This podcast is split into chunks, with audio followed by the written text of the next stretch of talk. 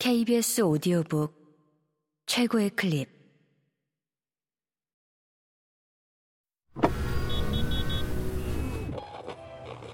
KBS 오디오북. 제24회 재외동포문학상 수상작 읽기. 단편 소설 부문 대상. 타이거 마스크. 이수정 지음 성우 김자연 읽음 어쩐 일인지 엄마는 돈을 찾아놓지 않았다. 동보란 이름만 들어도 심장이 오그라든다며 해달라는 대로 그냥 다 해주고 목숨이나 보전하자던 엄마가 무슨 배짱으로 그랬는지 알 수 없는 노릇이었다. 엄마는 그저 돈 찾는 걸 잊었다고 했다. 유방암으로 한쪽 가슴을 절제할 때 의사가 기억에 관여하는 뇌신경의 일부를 잘못 잘라낸 게 분명하다는 말을 이참에 엄마는 또 했다. 잊어버리고도 꿀릴 것 없다는 소리였다. 왜 그걸 잊었는지 따질 겨를이 없었다. 돈을 받지 못한 동보가 식당으로 쳐들어올 게 뻔해서 금수 씨는 새벽같이 매니저에게 전화를 걸었다. 동보에게 들킨 이상 그곳에서 더 일하기도 글렀기에 몸이 아파 하루 쉬겠다고 말하면서 금수 씨는 벌써 서운해 목소리가 떨렸다. 마음 좋은 매니저가 목소리 상태가 안 좋은 걸 보니 많이 아픈가 보다 혹시 코로나면 큰일이라고 말할 때 금수 씨는 울컥 목이 메었다. 금수 씨는 엄마가 돈을 찾아놓지 않아서 동보의 집에 갈 수가 없었던 것인데 사실은 갈 필요가 없었다. 동보 역시 자기 집에 가지 못했기 때문이다. 아니, 자기 집 앞까지 가기는 했으나 집 안에 들어가지 못하고 병원에 실려갔기 때문이다. 그 모든 경위를 금수 씨는 집에서 TV 뉴스를 통해 알았다. 가게에 틀어놓은 TV를 보던 주양이 기겁하고 빨리 뉴스를 보라고 금수 씨에게 알려주었다. 뉴스에 나온 사건 현장은 1층이 피자 가게인 상가 건물로 그 2층에 동보의 원룸이 있었다.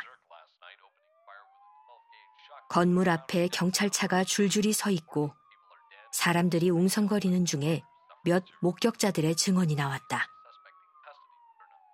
Asian hate crime. 미국 내에서 Asian hate crime이 가장 빈번하게 일어나는 곳인 뉴욕에서도 동보가 사는 피타운 부근이었다. 그러니까 동보가 금수 씨는 말로만 듣던 아시안 헤이트 크라임을 당했다는 소리였다. 경찰 기자회견 장면에서는 자막이며 설명이 추가돼 금수 씨는 좀 더 많은 걸 이해할 수 있었다. 술이 좀 취한 상태로 동보가 비틀거리며 집문을 열려고 고개를 숙일 때 동보를 덮친 괴한이 있었다. 동보는 어깨뼈가 군데군데 으스러지고 팔이 어깨에서 빠진 상태로 널브러져 있다가 옆집 인도인에 의해 새벽에 발견되었다. 경찰은 전형적인 아시안 헤이트 크라임과 달리 더 심각하고 복잡한 상해가 연루된 전혀 새로운 형태의 아시안 헤이트 크라임 사례가 나왔다고 흥분된 어조로 말했다. 아직 자세한 피해 정황은 알 수 없으나 경찰은 가해자가 동보의 목과 어깨 쪽을 무언가로 심하게 압박하면서 반항하는 피해자의 팔을 어깨에서 빠질 정도로 잡아당긴 것으로 추측했다. 이 정도 손상을 가하려면 대체 무엇으로 압박한 것인지 알기 위해서는 좀 더 과학적, 의학적인 조사가 이루어져야 한다고 하면서 그게 60이 갓 넘었지만 신이 내린 장딴지를 지닌 한 전직 프로레슬러의 헤드 시저스에 의한 것일 수 있다고 추측하는 이는 금수 씨 외에는 아무도 없었다. 아직 제대로 증언할 상태가 못 되는 피해자가 그나마 한 말 중 가해자가 쓰고 있었다는 마스크는 요즘 같은 팬데믹에 누구나 쓰고 다니는 입만 가리는 마스크가 아니라 얼굴을 다 가린 타이거 마스크라는 것도. 엄마는 아버지를 찾았다는 말을 금수 씨에게 이미 했다고 우겼다. 시수 씨가 평소보다 일찍 퇴근하는 날을 기다렸다가 모처럼 다 모인 자리에서 했기에 분명히 기억한다고 했다. 그 말을 할 때 내가 자몽을 먹고 있었잖아 라고 할 때는 식탁으로 가서 거기 놓인 자몽을 들어보이기도 했다. 금수 씨는 그때 엄마가 아버지를 찾았다고 한 게 아니라 찾아야 할 것 같다고 말했다고 했다. 그러자 엄마는 반갑다는 듯 고개를 끄덕이며 그래서 찾았다는 뜻이라고 했다. 찾아야 할 것 같아서 찾았고 그래서 찾았는데 뒷말을 생략한 것 뿐이라고. 그 정도면 다 알아들어야 하지 않느냐고 오히려 목소리를 높였다. 이에 금수 씨는 아버지가 살아있다면 이제는 자식들을 만나야 한다고 엄마가 말했다고 반박했다.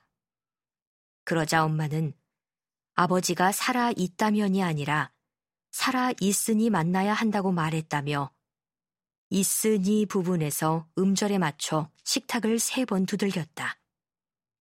그러니까 아버지가 드래곤 팔레스로 온 게 우연이 아니라 엄마가 알려줘서 금수 씨를 일부러 보러 왔다는 이야기였다. 너는 아버지를 만나고도 왜 나한테 말을 안 했다니? 지난 20년간 아버지 사는 곳도 알고 아버지에게서 생활비에 치수 씨의 다리하며 엄마 수술 병원비까지 도움받아 놓고 말하지 않은 엄마가 할 말은 아니라고 금수 씨는 말하고 싶었지만 하필 엄마가 꺼진 가슴을 문지르는 바람에 하지 않았다. 그 뒤로 이 손 저손 교대로 계속 가슴을 문지르면서 엄마가 풀어놓은 이야기는 동보가 툭하면 금수 씨에게 주먹질하고 이혼도 안 해주면서 돈을 뜯어간다는 걸 아버지에게 전했다는 내용이 아니었다. 당신이 동보의 집 주소를 가르쳐 주었다는 이야기도 아니었다. 엄마는 레슬링 이야기만 했다. 아버지가 미국에 와서 천신만고 끝에 프로레슬러가 되었는데 얼마 못 가 프로레슬링 협회에서 제명당하고 신분 문제로 추방당할 판에 아버지의 레슬링 코치였던 관장의 미망인과 재혼하고 그 덕에 미국 시민이 된 경위를 별로 중요하지 않은 이야기지만 알아두면 나쁜 것 없다는 듯 무덤덤하게 말했다. 별로 오래 말하지도 않았는데 엄마는 피곤하니 눕고 싶다며 안방 쪽으로 걸어갔다. 금수 씨는 빈 찻잔을 들고 싱크대로 가면서 역시 별로 중요하지는 않은데 그냥 생각나 묻는다는 말투로 아버지가 이겼냐고 물었다. 엄마가 보러 갔다는 그 시합에서. 엄마가 살짝 짜증 섞인 목소리로 대답했다. 이겼다니까. 그래서 프로레슬링 협회에서 쫓겨났다고 좀 전에 말했는데, 넌 뭘 들었다니?